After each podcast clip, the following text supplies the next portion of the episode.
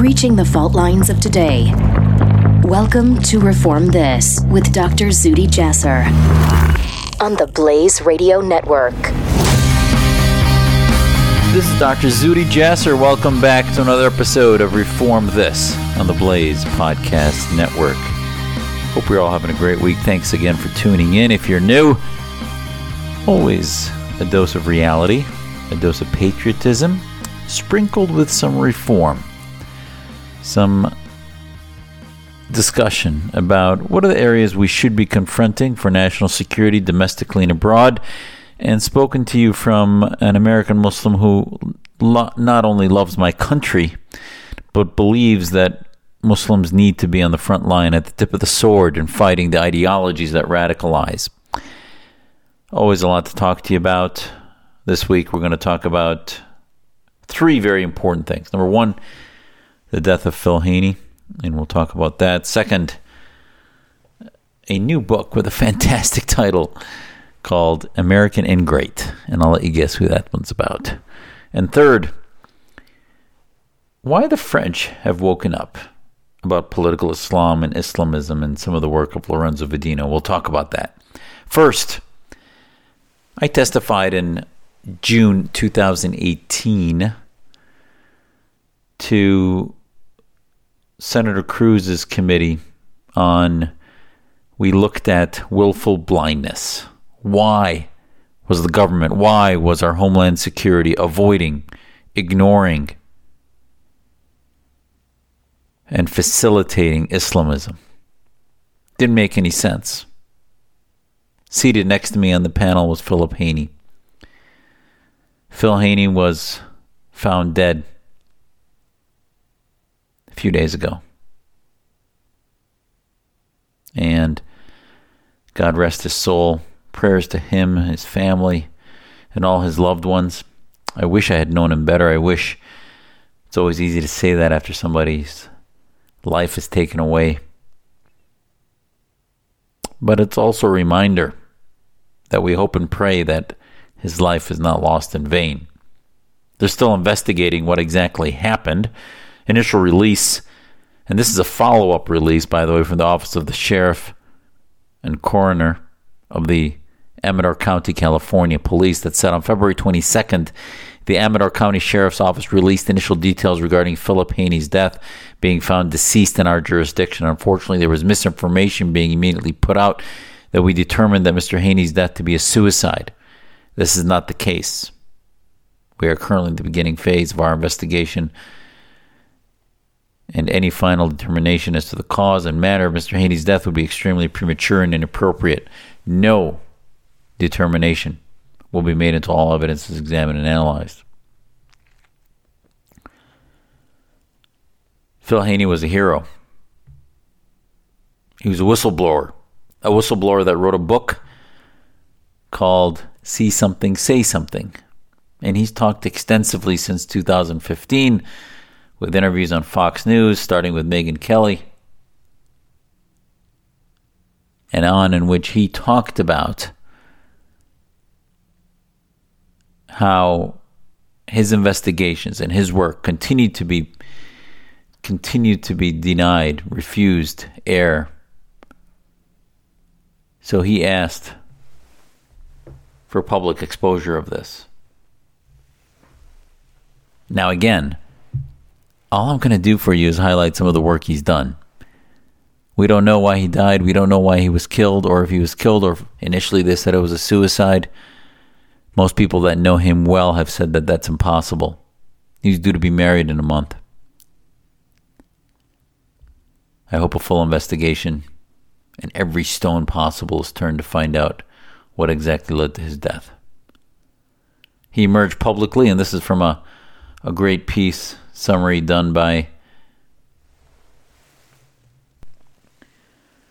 Peter Chauka, a veteran journalist at the American Thinker.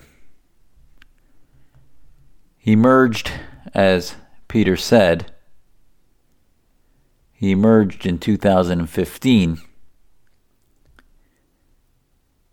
in a series of articles, speeches, and interviews in the following year with a book, See Something, Say Something. But it wasn't that. It was See Something, Say Nothing was the name of his book.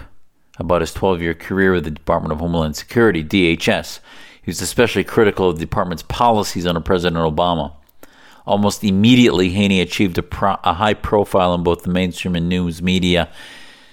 He testified before the Senate Judiciary in June 28, 2016. I'm sorry, I said 18 before it was 16, in which he and I testified on the same panel.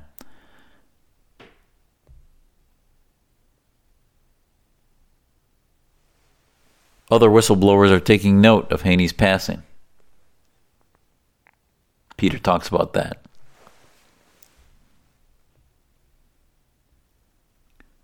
So,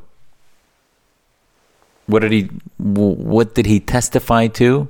Testified to the purging of all of the information of radicalization that had happened within Homeland Security. Read his book. Take a look at what he talked about, how it was purged, how the information was dismissed, and how the wrong groups were engaged, the wrong Islamist groups were engaged.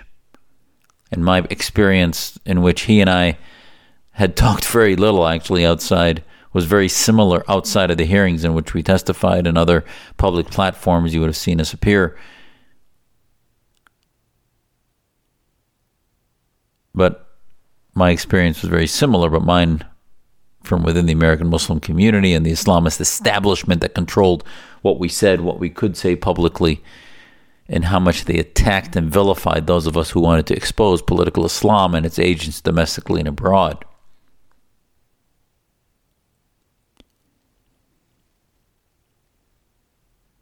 The evidence of his work is borne out in the reality that if you look at reports like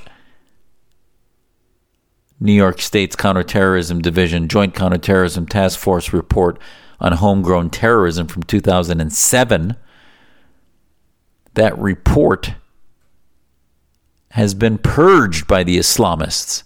MPAC New York, Muslim Public Affairs Council, and the Council on American-Islamic Relations initially demanded that a page be added disconnecting and insisting that readers not connect piety in Islam with radicalization and terrorism. Fine. But then drip, that was added sometime in 2010, 11, or 12. 2015, that report was demanded to be removed and scrubbed from the internet and any portals related to the government.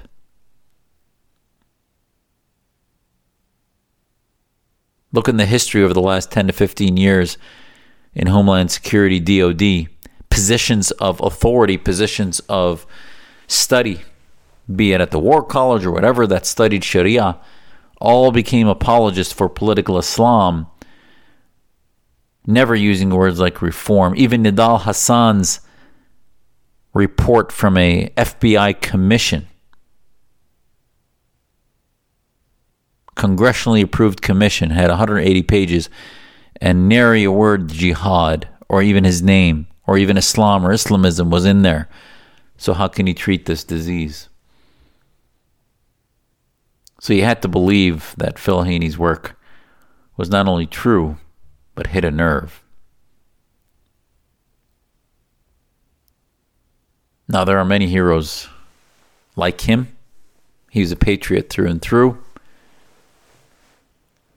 We say a prayer every day for those patriots who take sacrifices, be it the ultimate one domestically or abroad in war, or be it the day-to-day war against the ideological threats to our country and our Constitution and our way of life. But continue to raise the story of Phil Haney until we get a full accounting of what exactly happened, and our prayers for his family. I wish I had known him better. I did not know him very well, other than the few times we testified together. Next, I have to, you have to look at this new book, Ben Weingarten, also a contact of many years, wrote a new book called The American Ingrate. I'll give you a few seconds to think about who that's about. Come on, you can think of it. Ilhan Omar. Yep, Congresswoman Ilhan Omar. There is no greater epitome, exemplification of what an ingrate is than Ilhan Omar and the progressive Islamist takeover of the Democratic Party. I haven't read the book yet, just released. Look forward to getting it, reviewing it. But I have to tell you that, you know, we've talked about her a few times on this podcast, talked to you about the offense in which she declared that there was more terrorism committed by American soldiers in Somalia in 1993 than by the tribes committing the actual acts of terrorism. And she posted that in 2017, again vilifying our military, as she constantly does. You'll never find kind words written about the American military on her Twitter feed or Facebook feeds, social media. You'll only find condemnation and vilification. She wrote a list this week of things that trigger conservatives, that she considers her identity. She included hijabi, Somali, foreign-born, black. Didn't say anything about being an American. And appropriately, that was the conservative immigrant running against her's response, who said, the only thing that I identify as is an American, and that's Dahlia Lakiti. As I mentioned, we're taking a look at her. Hopefully she'll be able to turn that race and open up within it with removing the identity politic that has been sort of the guilt-ridden vote. That's the only explanation that seems to make sense as to why any Americans would vote for Ilhan Omar.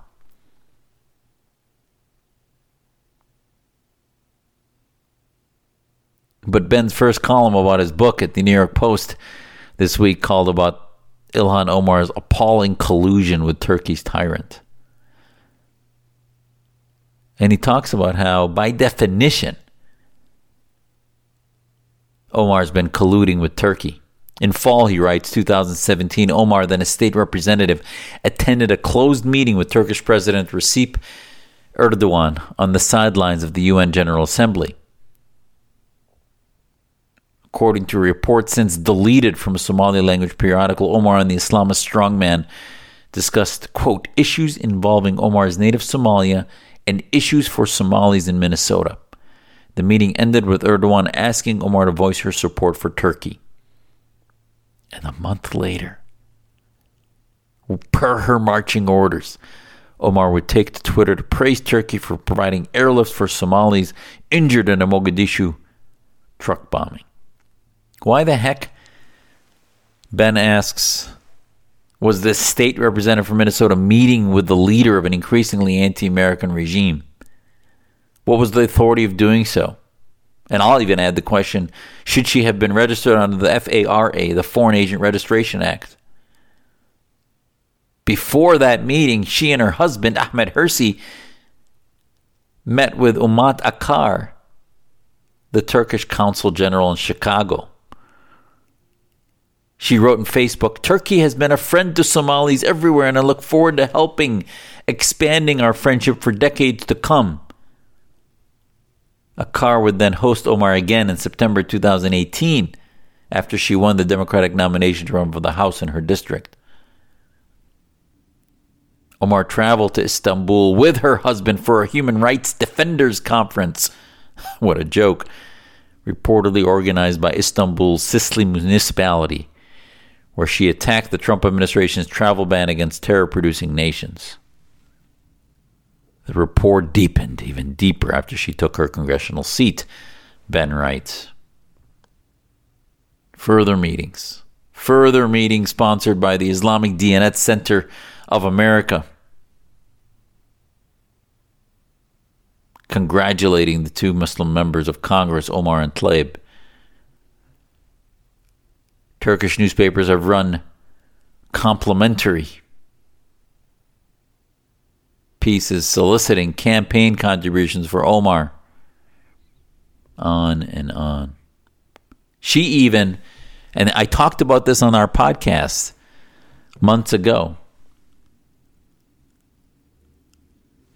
She even bucked her own party and voted against sanctions on Turkey over its incursion to northern Syria against Syrian Kurds, which passed the House with overwhelming support.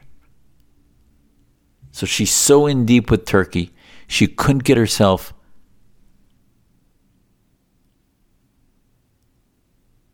to vote against Turkey's incursion in the massacre of Syrians that she then just a few weeks ago tweeted that, her and Tlaib tweeted that, oh, Trump doesn't care about anything in Syria. Really? You're the one that voted against your own party on these things because you're so deep in with Erdogan. She's an ingrate. Ingrate means somebody who is not only ungrateful, but actually hates the very entity that is giving the generosity of freedom and liberty and rights that she has. Rewarded her by electing her the representative in Congress. And she continues to defy their identity as Americans, refusing to identify herself as a proud patriotic American. And only when asked does she do so. Only when asked does she defend our military, when in fact she spends most of our time attacking our military, attacking our allies. In essential countries that are part of not only who we are, like Israel, but in our security and protecting us against the threats in the Middle East and all over the world. American ingrate. That's exactly what she is. Next, let's talk about France. France recently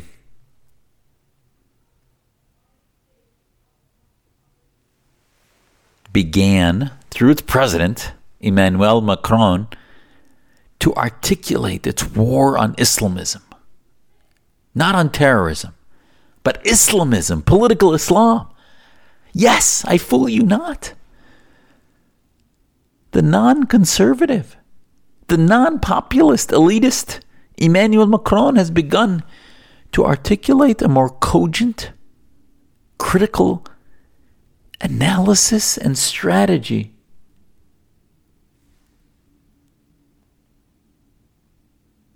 against political Islam. Lorenzo Vidino wrote a great piece at the otherwise problematic Foreign Policy. Foreign Policy magazine, which I'm not a fan of, but had a great summary, great piece about how he opened his speech. Macron opened his latest speech and said, "We must never accept that the laws of religion can be superior to those of the Republic." On February 18, Macron delivered a landmark speech and launched his government strategy against political Islam. Islamist separatism, he said, is incompatible with freedom and equality. He stated it's incompatible with the invincibility of the republic and the necessary unity of the nation. It was a surprise. The Mulhouse speech, as it's called. He used terms like Islamist separatism, Islamist supremacism. Vidino points out that the term in French, frero salafiste, has also become mainstream. And he notes that it covers the two Islamist trends critics accuse of promoting separatism in the country. The Muslim Brotherhood, Frères Musulmans, with its moderate facade but divisive agenda, and the Salafists, with their firm rejection of French society. Macron said it's about a secession that is sometimes insidiously installed because the Republic has deserted or has not kept its promises. We are talking about people who in the name of a religion are pursuing a political project, that of a political Islam that wants to secede from our Republic. What has been the trigger? Vidino points out, Islamism. But the trigger for his concern about Islamism, while many of us yell and scream and hope for people to wake up, as I talk to you that Haney's been trying to do and others, it's been terrorism. France has been at the epicenter. The Charlie Hebdo attacks in January 2015 because of cartoons that they drew of the Prophet Muhammad. The November 15 attacks in Paris. The July 16 Nice truck rammings.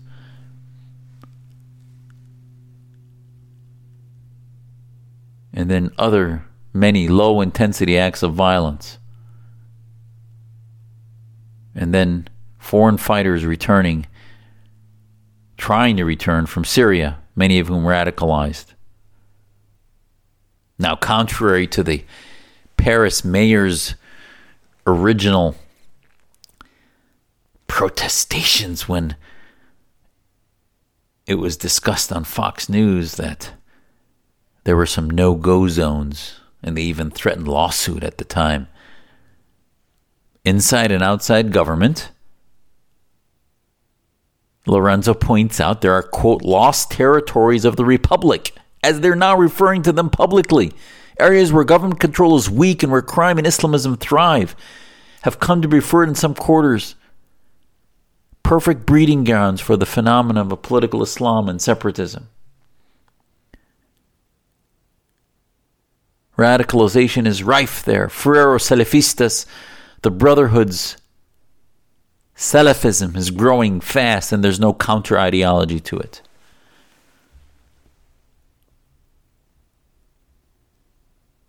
Remember, the population of Muslims in France is not the 1% that is in the United States. It is 11 to 12%. Huge population. Can have a huge impact unless they address it immediately. And yet it's taken them 18 years post 9/11. And we're much farther behind. Macron, as Lorenzo points out, is a staunch foe of populism. But he points out also he's a good reader of his public, of the national collective psyche. And the national collective psyche is becoming more anti-Muslim, more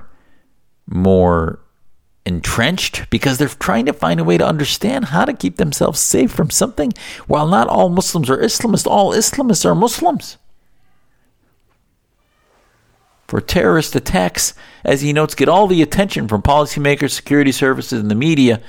The activities of nonviolent Islamists, on the other hand, tend to be ignored. They're mostly legal. Yes, they're not violating the law. They don't flare up in dramatic incidents.